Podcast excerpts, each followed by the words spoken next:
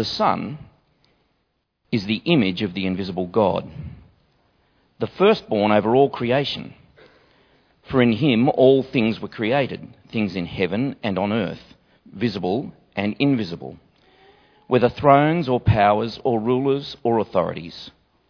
All things have been created through him and for him. He is before all things, and in him all things hold together. And he is the head of the body, the church. He is the beginning and the firstborn from among the dead, so that in everything he might have the supremacy. For God was pleased to have all his fullness dwell in him, and through him to reconcile himself all things, to, to himself all things, whether things on earth or things in heaven, by making peace through his blood shed on the cross. Once you were alienated from God and were enemies in your minds because of your evil behaviour. But now he has reconciled you by Christ's physical body through death to present you wholly in his sight, without blemish and free from accusation, if you continue in your faith, established and firm, and do not move from the hope held out in the gospel. This is the gospel that you heard and that has been proclaimed to every creature under heaven, and of which I, Paul, have become a servant. Thanks, James. Good morning, everybody. My name is Shane, and uh, I'm going to tell you something that you already know this morning, and something that I don't think requires a whole lot of argument, and that is that life can be hard sometimes. Uh, life can be hard. Uh, I suspect we all know that. If anyone wants to refute that or you're not convinced, I'll do you a deal. Um, you, I give you full permission, go on your Facebook now and enjoy uh, until you hit the first frowny face or the thing that makes you want a frowny face. And then when you get there, come back and join in with the rest of us who already knew that life can be hard. Life can be hard. It's full of all kinds of challenges. And so we have this series that starts today called The Valleys of Life. And what we're hoping to do is, in this series, see that when life throws up challenges, it's God's grace that walks us through the deep valleys. And so I hope that it will be a blessing for all of us. In fact, I moved to pray about that, so let me do that. Father God, we do pray that uh, as we consider some of the challenges and whatever things might sit with any one of us this morning, we just want to ask, Lord, that by the inspiration of your Holy Spirit, you will attune our eyes to you, your good ways, your deep love for us. Help us to see you with us in the valleys. Help us to see that you are the God of all things. You are the God of Psalm twenty-three, who walks with us in the valley of the shadow of death. And so, Father God, as we open this uh, this series of teaching this morning, we pray that you might uh, strengthen us in our faith and renew us in our hope. We ask this in Jesus' name. Amen. And so, we know that life can get hard, and there are a few questions that seem to repeat when life gets hard. Uh, why is one of them. You know, something really rough comes your way, and like, why? Why me? Uh, one of the other questions that I think repeats itself when life gets hard, particularly if you're someone of faith, is you, you might ask, where are you, God? Others might ask of you, where is your God? Uh, one of the favourite taunts of the evil one is to attack with, so where's your God now? As you find yourself in a valley, that is one of the evil one's favourite distractions, to say, well, since all this is going on, where's your God who loves you so much, that you give to, that you worship? Where is he now? Friends, the truth is, where you look to find that God is foundational to your faith or foundational to your lack of faith. And so this morning, as we have a look at this passage from Colossians one, I think it's going to show us where to look in those seasons of where is your God, and it's going to show us why we should look there. Now, I'm going to do something this morning that kind of breaks the rules of preaching or any kind of teaching one oh one. I have six points. So if you're taking notes, you'll need a one to six down the page. But to try and redeem myself, I'm going to give you six points of where and why to look. Then I'm going to see how we can summarise those six points down to two points. And then, because I've sinned so greatly, we'll go down to one point. because you won't remember the six, but hopefully one of them might resonate with somebody. You ready to go? Yes. I love that. That's cool. That, that's really cool because I noticed this morning that a lot of the ministry staff are sitting in the front row and we look positively Pentecostal this morning. And I think that's just so cool. And so I'm looking out, I'm looking out for a little bit of, yes, Shane, that's good, Shane. Amen, Shane. You don't have to do that. Anyway, point one. Look to the sun when you're looking for God. You see, in the valleys of life, in those hard times where you might be inclined to ask yourself or be accused, where is your God? It can be difficult when you're dealing with an invisible God. My love language is physical touch. Once in a while I wish God my Father would just give me a hug. Uh, you might have an entirely different love language, but sometimes nonetheless it can be tricky when you're dealing with the invisible God. Where is he? Point one is look to the sun when you're looking for God. Why do I say this? Well, because Colossians one fifteen tells us that the sun, look at this beautiful language, the sun is the image, the thing you see, of the thing you don't see. The sun is the image of the invisible God, the firstborn over all creation. Let's clear something up before it trips us up. When this passage speaks of the sun being the firstborn of all creation, this is not speaking in terms of a, a, a temporal order of he got born, then you got born, then the next one got born, and that's not how this works. In fact, that gave rise to an ancient heresy that's perpetuated today by sects like Jehovah's Witnesses who don't understand that Jesus is co-eternal, he is God. This isn't about an order so much as a, a different kind of, about a position. As firstborn, he is supreme. As firstborn, he is the heir. As firstborn, he has the office of holding all the things that his Father owns. So all of creation looks and says, where's God's stuff? It's in him.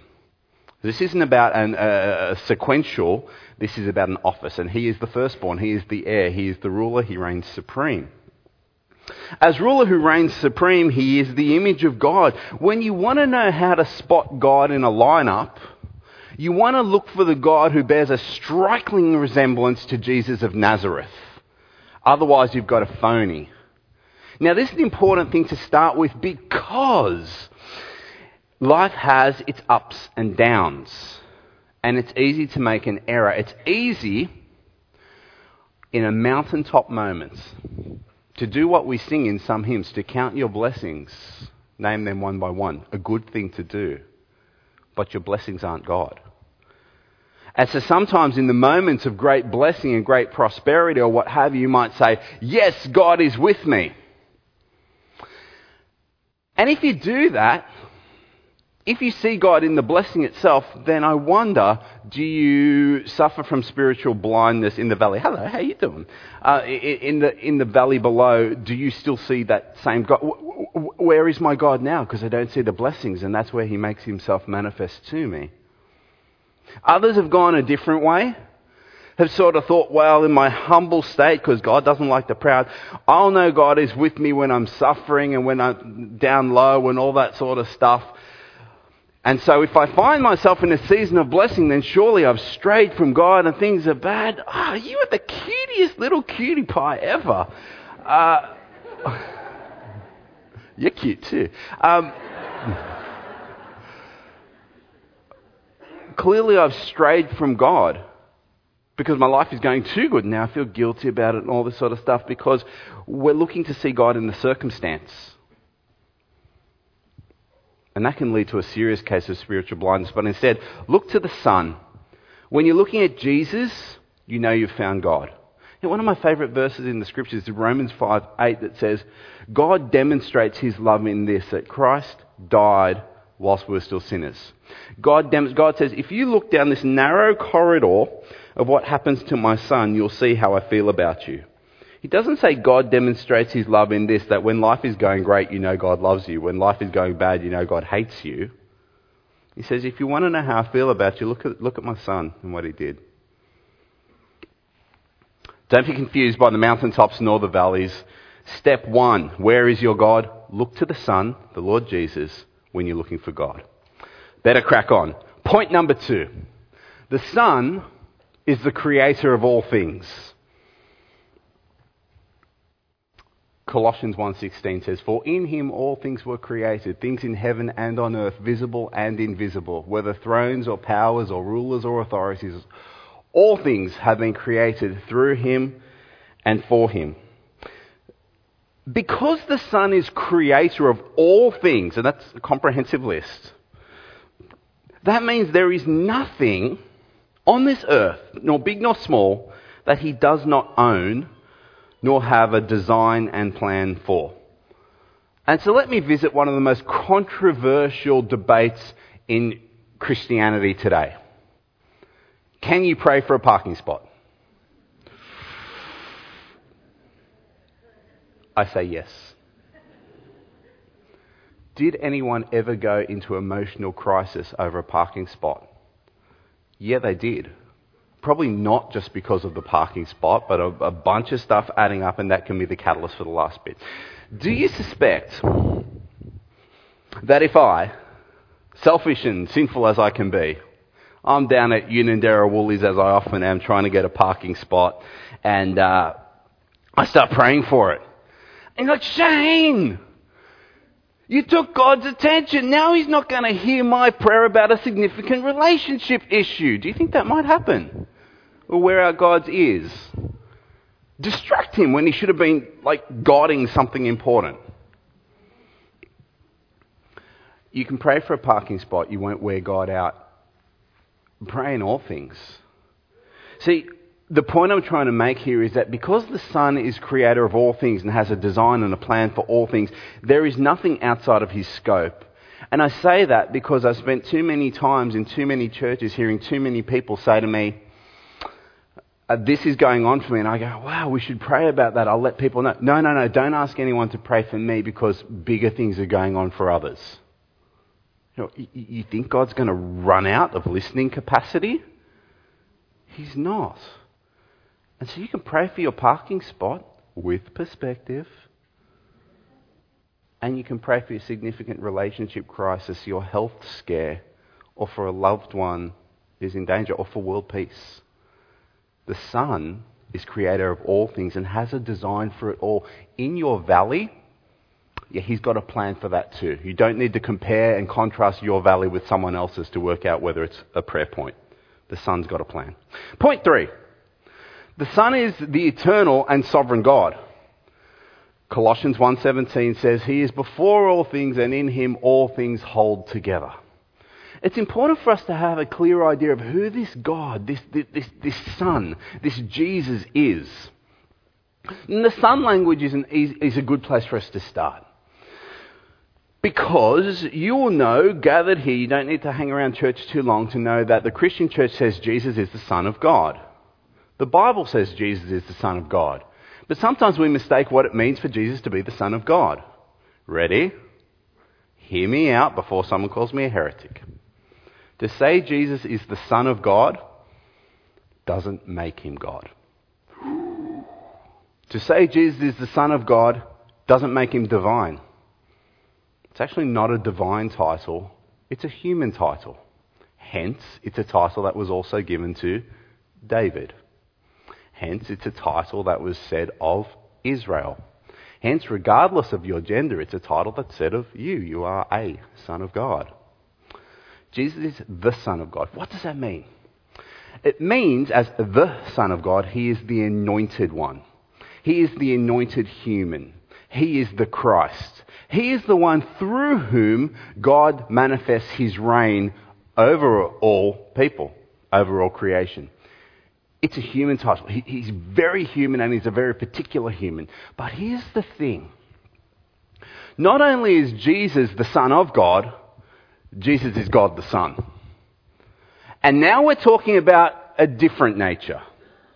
Jesus as God the Son is divine. Jesus as God the Son is everything that sometimes we try to claim with Jesus as the Son of God. Jesus is fully divine. Let me tell you why this matters. It matters on both sides with this Son of God and this God the Son.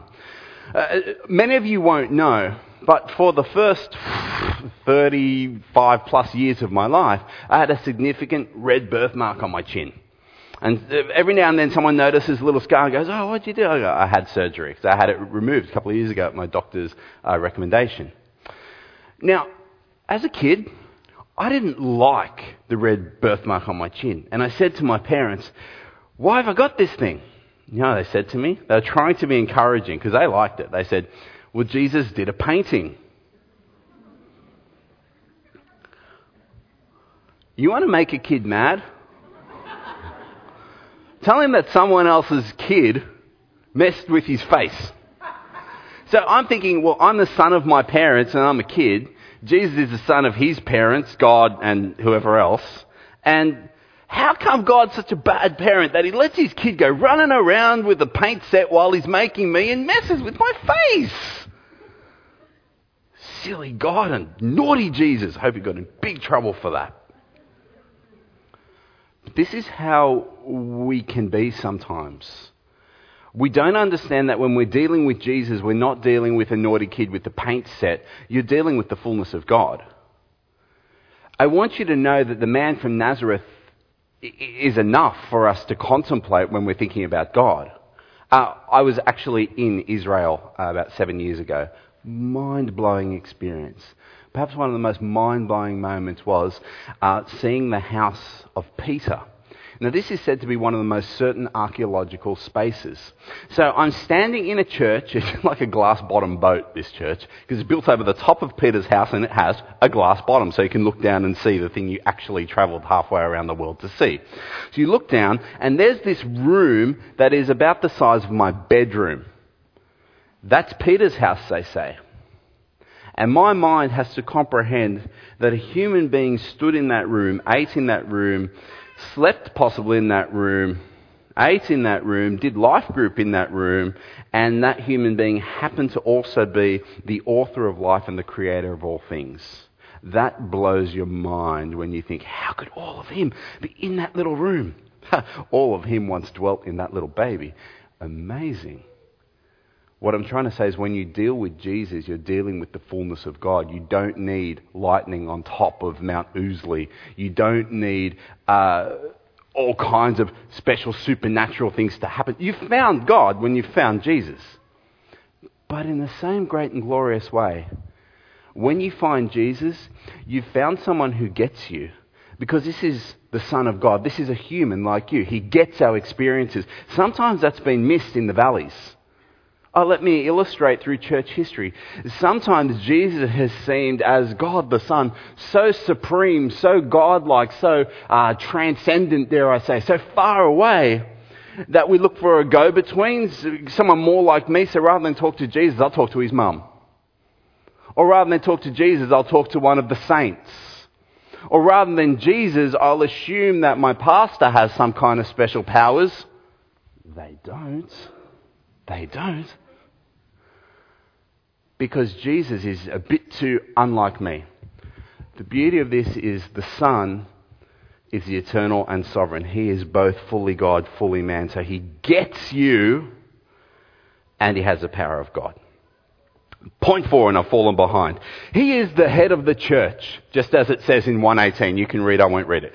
He is the head of the church. And what that tells me is that God doesn't mind when some assembly is required. Because the church did not come pre-packaged with perfect little people clicked together like Lego. Uh, no, indeed, the church, what the church is, is an assembly. It's a gathering. And God took scattered people of all backgrounds, of all different nations and different spiritual states and different interests and whatever, and he brought us together and he made this assembly. He did the assembling with imperfect parts. He has made something that he calls his bride, or better still, to use this language, he calls his own body. Can you imagine walking through a junkyard, putting something together and saying, that is good enough, I'd call it my body. And I'd love it like my body. Well, that's what God has done. For God, some assembly, he's happy to do that. But here's the thing that blows me away even further, and it's worth remembering when the valleys come and you think, where is God? For me, the church is one of the most powerful proofs that God exists. Because I think you know that for two thousand years, The church has been under attack, under persecution, and it remains under persecution to this day, where people have tried to crush and kill and destroy and make this thing that we're enjoying now no more. And strangely enough, it seems the harder you press on the church, that's where it seems to grow. That can only happen under the hand of God, but the thing that really blows me away is not the external pressures on the church, but the dysfunction within the church. Sorry, family, but let's call a spade a spade about ourselves. We're a wildly dysfunctional people sometimes. That doesn't mean we're not also a great and glorious and loving community, but we can get awfully dysfunctional. Please don't ask me to read the list of dysfunction internally in the church. We're aware of it. We participate in it. We mess with each other. And so despite the best efforts internally and ex- internally and externally of humanity, the church prevails. And some will tell you, oh, and the church is shrinking, people are giving up faith. Yeah. Maybe here for now, but not globally. Not at all. The church is thriving. Jesus continues to bring disciples into his church at a, at a massive race. This thing's kicking off, which is a little behind at the moment. We'll catch up. It says to me, for this dysfunctional, attacked thing to still exist, surely there's a God who is happy to be involved when the assembly is required and when he needs to make it happen. I want to know that in the valleys. Fifth, and we're nearly there, Jesus is the firstborn from the dead. Now here, firstborn acts a little broader than it did last time. Jesus as the firstborn from the dead is not only supreme over all things, just like before, firstborn means he's the boss. Here it actually is temporal as well, because Jesus was dead. See, death is that big boundary marker that stops life. But Jesus was the first of the resurrection. On Easter Sunday, he came out of the grave to die no more. He is the new creation. He is the new life. That's who he is. And guess what? He's the first one there. And he's first because there will be seconds, thirds, fourths, fifths, sixths, and somewhere in there is us. He is the firstborn. He's the first one to break that boundary of death. Here's what blows me away about him being firstborn from the dead. And here's why it matters in the valleys. He embodies both despair and hope. Why? Because he was dead. Jesus isn't like, you know, in the royal heavenly carriage, you know, like this sailing past the earth. No, he is the one who knew what it was to be betrayed, what it was to be abandoned, what it was to be stripped, beaten and killed. Oh, he knows despair. He embodies despair. He gets the valleys. He's also the one who on Easter Sunday was risen gloriously and has ascended to sit at the right hand of God in glory with angels praising him. So he can be supreme in all things, that he has supremacy. What that says to me is Jesus is the one who I will recognize as supreme in the valley of despair because he's been there and overcome it, and I will recognize him as supreme on the mountaintops of wonderful life highs and glory because he lives there too. Supreme in all things and full of hope for us as the firstborn from the dead. Point six. The sun is gravitational. What does Shane mean? Let me show you. For God was pleased to have all his fullness dwell in him, and through him to reconcile to himself all the things, all things, whether things on earth or things in heaven, by making peace through his blood shed on the cross. What does gravity come from? Gravity comes when there is a huge mass, like the sun or like the earth. The thing that blows me away about Jesus, the Jesus who stood in that tiny little room I told you about, is that God was pleased for his fullness. God, who you can read about in Isaiah six four, who the angels cover their eyes, cover their feet, and can't even look at his splendor as the very hem of his robe fills the whole temple and smoke rises, and he's just too much. And a baby in a manger. That's some serious mass in one space. That brings gravity. That brings weight. That brings a pulling power. Now let me tell you about the pulling power. Read these words carefully. And through him, him being Jesus, to reconcile to himself all things. This bit's worth the price of admission. God through the gravity of Jesus, is pulling all things to himself. For some years out of high school, I worked in a bike shop, retail store. At the end of the day, you reconcile the till. The way that works is you hit a button on the cash register and it spits out a list of the transactions for the day and how much money should be in the till. You have that there, you count up the money in the till and all your F P O S and stuff like that, and hopefully it lines up. Here's what you don't do. You don't count up all the money and the F P O S and stuff like that. You go, okay, we've got this much here, and then write what that is on the docket. This has to match that. You don't call that to match this. Does that make sense? Well, sometimes in the valleys, when we're thinking, where is God? And you almost want to call out, and you're like, God, come to me. Bring yourself to me, for I'm alienated from you and I need your help. We're calling for God to be reconciled to us. Come to me. But the beauty of God is that he has this gravity in Christ that he brings us to him. Even in the valleys, you can count on God pulling us to him. He, it might take a while. I don't promise everything to be happy today. But be assured that by his gravity, he is pulling you to his glory.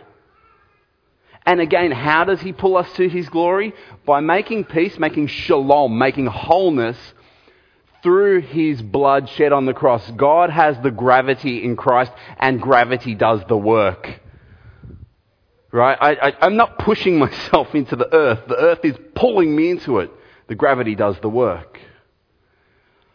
In Christ, God is pulling us to his very self, and he's doing all the work. So let me assure you that if you are in the depths and you're thinking, I wish God would come to me, know that he is pulling and he is bringing you to himself. The Son has gravity. And there you go. You made six points that you'll never remember. So let me summarize them to two. But hopefully two that mean a little more. He is Creator and he is Redeemer. Jesus the Son is the Creator. So be assured, even in the valley, the Creator is not the destroyer. The Creator is not the taker, the Creator is the giver. The Creator is the one with the plan to give, the plan to build. He's not trying to destroy you. He is, Jesus the Son, the Redeemer. Because he is the Redeemer, the one that buys back, the one that claims, you can know even in the valley, the Redeemer is not the discarder. Isn't that our great fear? God's forgotten me, and this deepest moment tossed me out, discarded. That would be completely contrary to his character. He is Creator, he is Redeemer, he is not destroyer, he is not discarder. Let me summarize down to one. Here is the point. Jesus is the source of full restoration of creation, of which I am a part. Here's what I mean. In Jesus, we find more than repair. We find restoration as God the Son, the Redeemer, brings all things created into perfect alignment with his perfect order as Creator. He is not simply trying to make my trouble and hardship go away and leave me the same. Leave me the same, lost and looking for God and thinking that I've found him because now life is easy. So that I would think that I found the invisible God in the image of temporary comfort. No, and hear me, I mean to say this. God wills my troubles. Yes, the sovereign Lord wills my troubles in order that I may not lose sight of him. In order that I, part of the creation, would be changed as a fallen creature. In order that I and all of creation may be restored for an eternity of perfection with him, and not just a finite time of satisfaction because there's no trouble. Looking to a happy life as if it were God himself. No, that is not the Creator Redeemer's plan. As an aside, let me share with you, McCrindle Research, one of the leading uh, demographic research companies in this country. Uh, their leader, Mark McCrindle, recently said recently led a survey of Australians, and they asked this question: what would cause you to look further at the claims of faith or spiritual solutions? And the number two response, experiencing personal trauma. It seems God's plan works. He brings us through these seasons so that we will not worship the idols of comfort, but instead that we might reach out and find him. And it seems it works. You see, if I will look to Jesus, I'm able to find God. And when I find God, I know the hope of restoration. And when I know the hope of restoration, even though I walk through the valley of the shadow of death, I find myself less often telling my God just how how deep my valleys are, and more regularly telling my valleys just how high and mighty and great my God is. Let's pray. Our gracious Heavenly Father, we thank you for our Lord Jesus. We thank you that in him we find you, that in him we have a perfect answer to the question, where is your God? That in him your love is demonstrated. That in him your power is revealed. That in him we are gathered as your people. That in him we are not discarded but redeemed. That in him we are not destroyed but created and recreated. And so, Father God, for each and every person here, whether they are in a valley or a mountaintop or whatever tomorrow's season brings, our prayer is that our eyes will not be attuned to circumstance looking for the invisible God, but instead our eyes will look to the Son, for he truly is the image of God. He is the one in whom you were pleased for your fullness to dwell. And we make our prayer in his name. Amen.